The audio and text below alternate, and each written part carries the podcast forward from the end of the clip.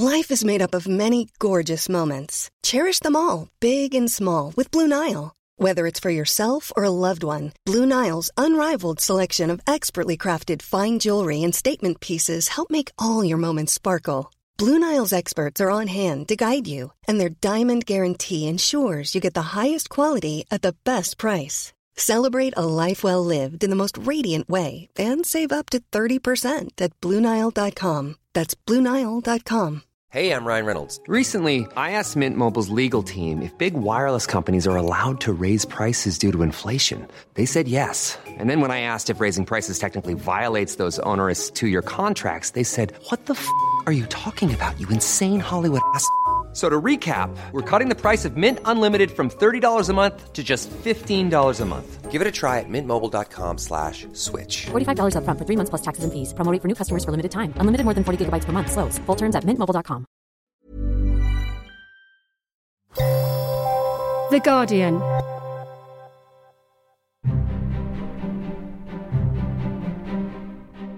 Welcome to Politics Weekly Extra. I'm Jonathan Freedland.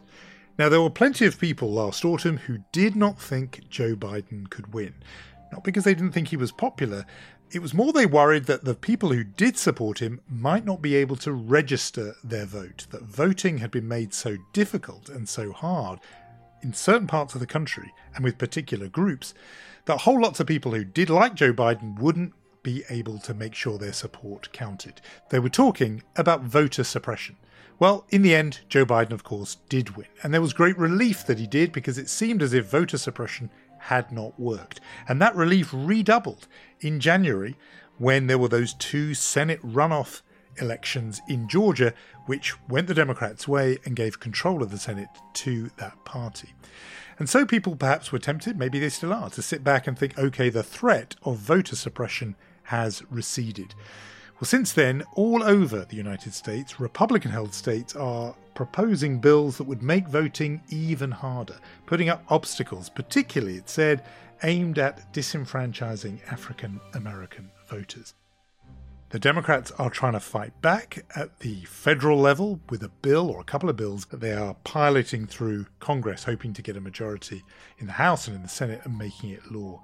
So, this is a battle royal across America about whether voting should be harder or made easier. Which is why I wanted to talk to Janai Nelson. She's the Associate Director Counsel of the Legal Defense Fund of America's oldest civil rights organization, the NAACP. And I began our conversation by asking Janai Nelson about some of the deep history of voter suppression, how far it goes back, and some of the extraordinary lengths the gatekeepers of democracy went to, particularly in the American South, to disenfranchise people of colour. So, the history of voting rights in the United States has been a fraught one since its inception. Uh, as many know, the right to the franchise was initially limited to property owning white males. Over time, it has been expanded to include many other groups, but not without extraordinary efforts that included protest and to the point of, of bloodshed at different points in our history. States had to resort to devious methods of keeping African Americans from the ballot box. And so they constructed tests, often called literacy tests, where African Americans were asked to for example, uh, there's a, a, 1964 literacy test out of the state of Louisiana where you are asked to spell the word backwards forwards, which sounds like a simple task, but what are they asking for? Um, or you're asked to print the word vote upside down, but in the correct order. Uh, so it was through those very subjective and peculiar tasks, um, ask, you know, asking people to estimate the number of bubbles in a soap bar that allowed the persons who were the gatekeepers to the ballot to determine whether African Americans were suited and, and intellectually fit to participate in our electoral process. And as you might imagine, uh, they used that discretion to exercise wholesale discrimination and keep entire African American communities out of the electoral process. And people imagine that all of those kind of jaw dropping abuses were eradicated with the stroke of a pen when Lyndon Johnson uh, signed the Voting Rights Act in, in 1965. I mean, your group exists partly, uh, Janai Nelson, because that's not the case. That actually, even though those sort of hair raising abuses have gone, uh, abuses and voter suppression, abuses, in other words, aimed at denying people the vote, have continued. And your organization has recently published, I know it's only the preliminary findings in a report called Democracy Defended, uh, uh your own sort of inquest into some of the abuses that you saw in the November 2020 election. What can you tell us? I know it's preliminary, but what have you found so far? So we found, for example, that instances of voter intimidation were higher than any recent election uh, that we have covered. There were people at polling sites across the South that were armed.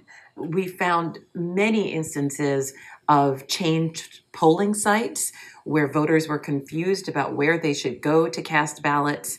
Uh, we saw a decrease in the number of polling sites uh, which, as you might imagine, was deeply frustrating when you had such a high level of turnout and a demand for access to the ballot. Um, and we also learned that there was an enormous amount of disinformation uh, distributed among the African American community through, for example, robocalls in Michigan telling voters that they should sit out the election on election day and instead vote the following day because there was too much congestion at the polls.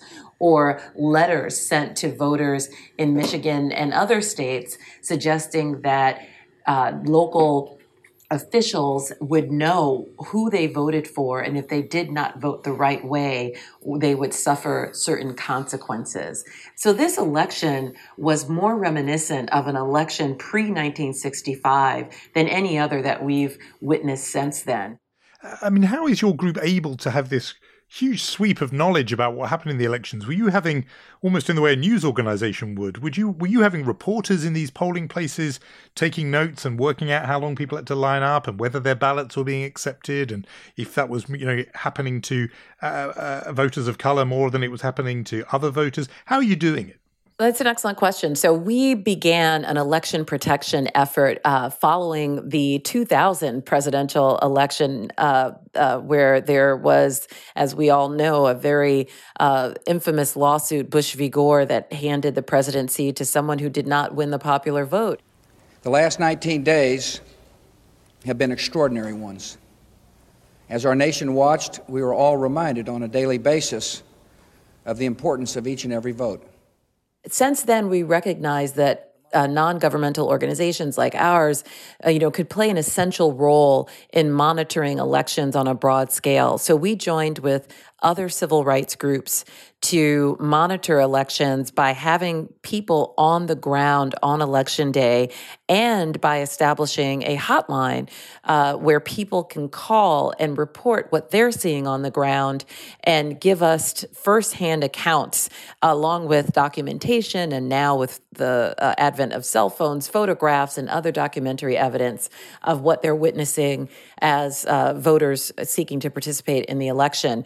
So there are a number of different information sources that we rely on to assess uh, what the burdens are for Black voters in any given election cycle.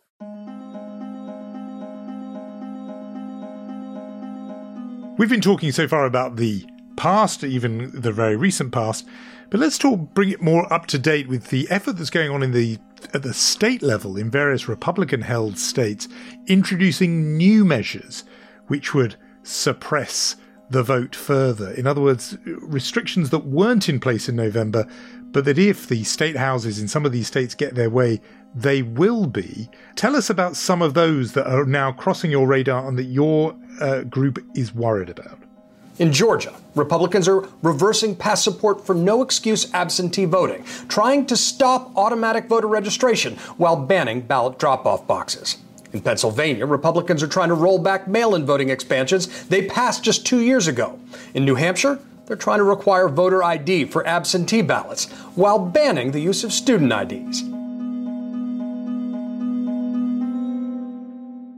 Well, we're seeing a deeply alarming wave of voter suppression laws across the country. There are presently over 253 bills that aim to restrict voting uh, in in various states, not just in the South, but primarily concentrated in the South, where we saw a significant rise in African American voter turnout. These bills uh, are particularly aimed at mail in voting in many instances. And we have since seen uh, bills in states like Georgia, Iowa, um, uh, you know, many other states, Mississippi, Alabama, attempting to restrict voting access in this way.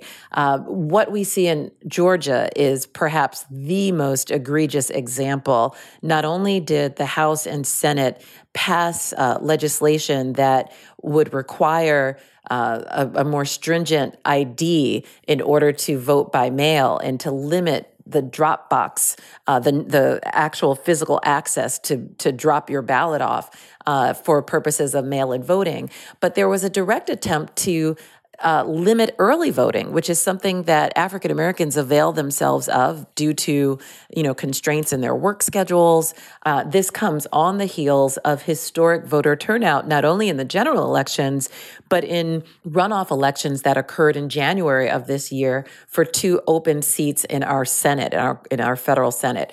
Uh, and so we see this as a very transparent attack on Black voters. We see this uh, as a very transparent attack on our democracy, and we intend to fight it.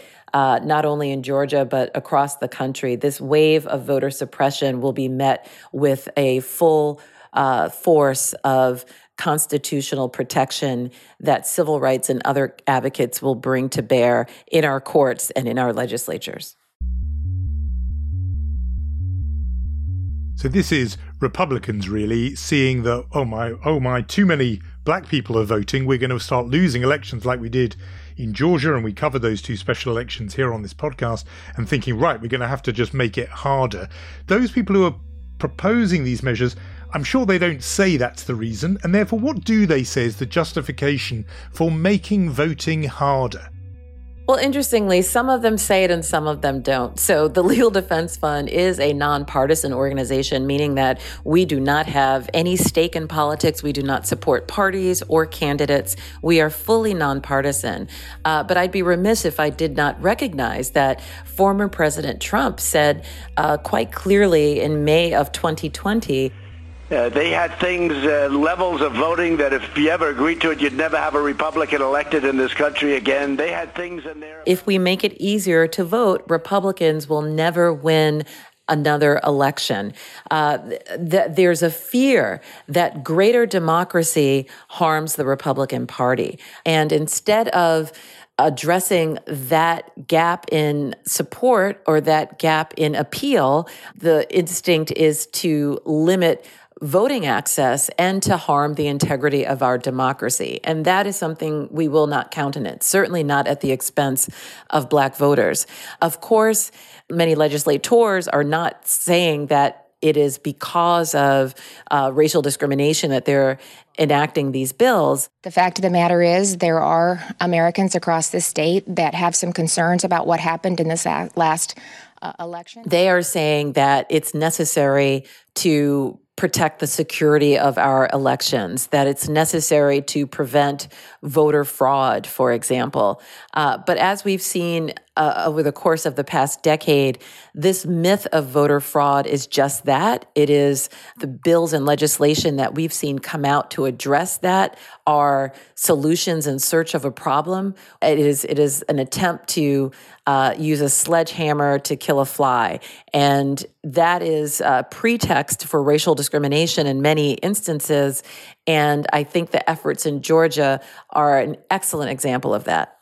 Let's talk about the response from the other side again, you know, without get, becoming partisan about it. But Democrats are driving through a bill. It's passed, I think, in uh, the House. I think it's known as HR 1. People refer to it as uh, the John Lewis Act because John Lewis, the great uh, legendary civil rights uh, activist who was elected to Congress and died uh, last year. If that became law, and we're going to get on to what are its chances in a moment, but before we get there, if that did become law, would that deal at a stroke with all these this panoply of measures taken to suppress the vote, those 250 odd bills, would they in effect be rendered null and void? Would they be blunted if the John Lewis Act becomes law? So that's an interesting question. There are two critical pieces of legislation that our Congress uh, will hopefully take up and pass. And those are H.R. 1, House uh, Rule number 1, and H.R. 4. So H.R. 1 is dubbed the For the People Act, and H.R. 4 is the John Lewis Voting Rights Advancement Act. Right, I was conflating the two. Yeah. That's right. And and and it's perfectly fair because the two really need to work in tandem to do the full work that's necessary to bring American democracy into compliance with the Constitution, to undo this effort of voter suppression, uh, and to restore the efficacy of the Voting Rights Act. So, H.R. 1, the For the People Act, is aimed primarily at expanding access to the ballot. Uh, it's aimed at reining in partisan influence in our redistricting process and also bringing greater integrity and transparency to campaign finance. The John Lewis Voting Rights Advancement Act is specifically aimed at restoring a provision of the Voting Rights Act that the Supreme Court held unconstitutional in 2013. What this means is those states that are covered, they're mostly in the South, uh, right now are not going to have to get this pre approval before they make changes in their voting requirements. The court has said that Congress has to come back and take another look at this law. They're invalidating a. And that provision required states to pass any new voting law through the federal government to ensure that it did not have a racially discriminatory impact. And there were only certain states that had to do that. And that was based on their history of discrimination. Unfortunately, Chief Justice Roberts and the majority of the court in 2013 determined that this is too much of an old fashioned formula. We don't have enough modern evidence that these states should be required to submit uh, to the federal government in this way. And therefore, we are suspending the enforcement of that part of the Voting Rights Act. So, fast forward to uh, to now, we are hopefully going to finally bring that part of the Voting Rights Act back back into active duty, if you will. But it is HR one, the For the People Act, that we believe will really do a lot to counter some of the direct assaults on access to the ballot. So the For the People Act includes many democracy expanding measures, including automatic voter registration, uh, which would allow eligible Americans to be automatically registered by states eh, for federal elections. It includes uh, a mandatory minimum of 15 days of early voting. So that makes it uniform across the country. It doesn't allow for counties or locales to tinker with access to early voting. It makes that a uniform standard for federal elections across the country. It restores voting rights to persons who were formerly incarcerated. These are pieces of federal legislation. So they only regulate federal elections, so congressional elections and presidential elections. But the hope is that they will have a trickle down effect uh, for state elections, it is quite unlikely that any state could maintain two different election systems, one for federal elections, one for state and local elections. So the new, new provisions that we hope will come to pass and be implemented in federal elections will have an effect of enhancing uh, access for all elections throughout the country.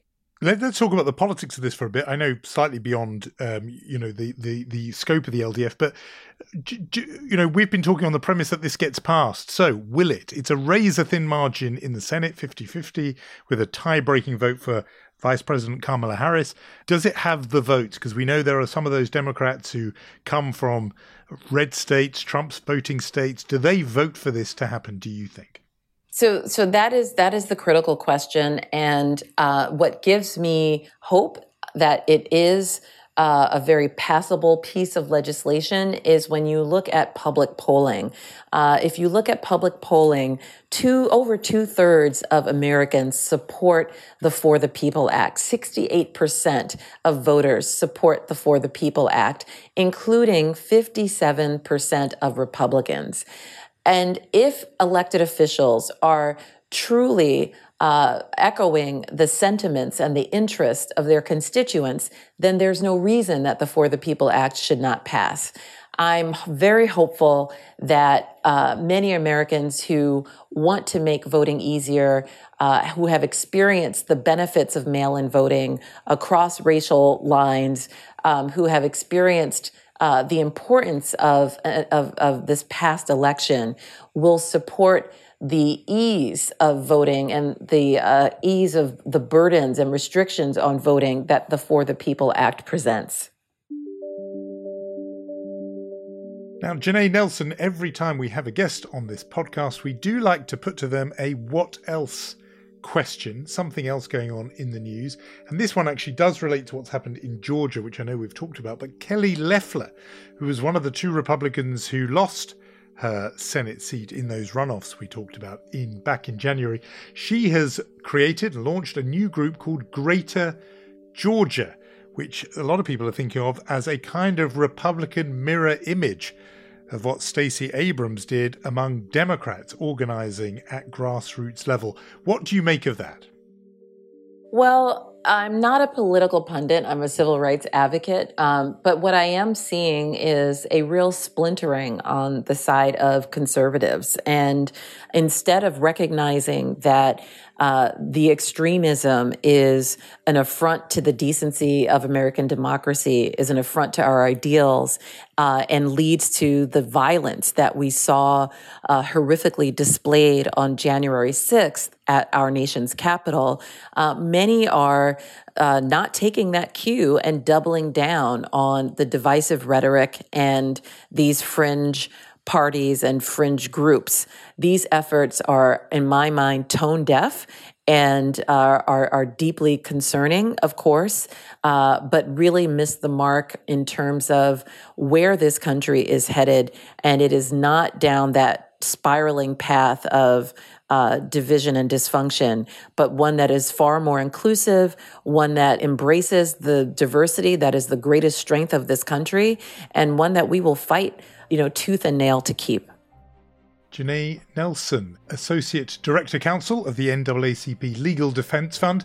Thanks so much for talking to us on Politics Weekly Extra. It was absolutely my pleasure. Thank you.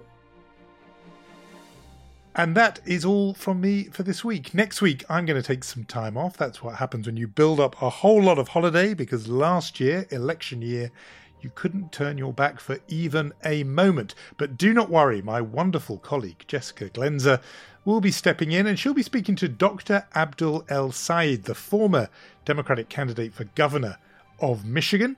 He's co written a book about one of America's most fiercely contested policy subjects, Medicare for All. So do tune in next week for that. For now, I say goodbye. The producer is Danielle Stevens, and I'm Jonathan Freedland. Please do continue to stay safe, and thanks, as always, for listening.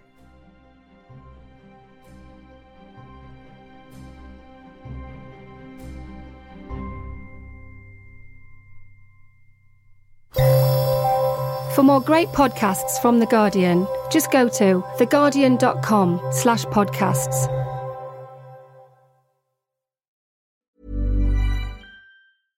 Tired of ads barging into your favorite news podcasts?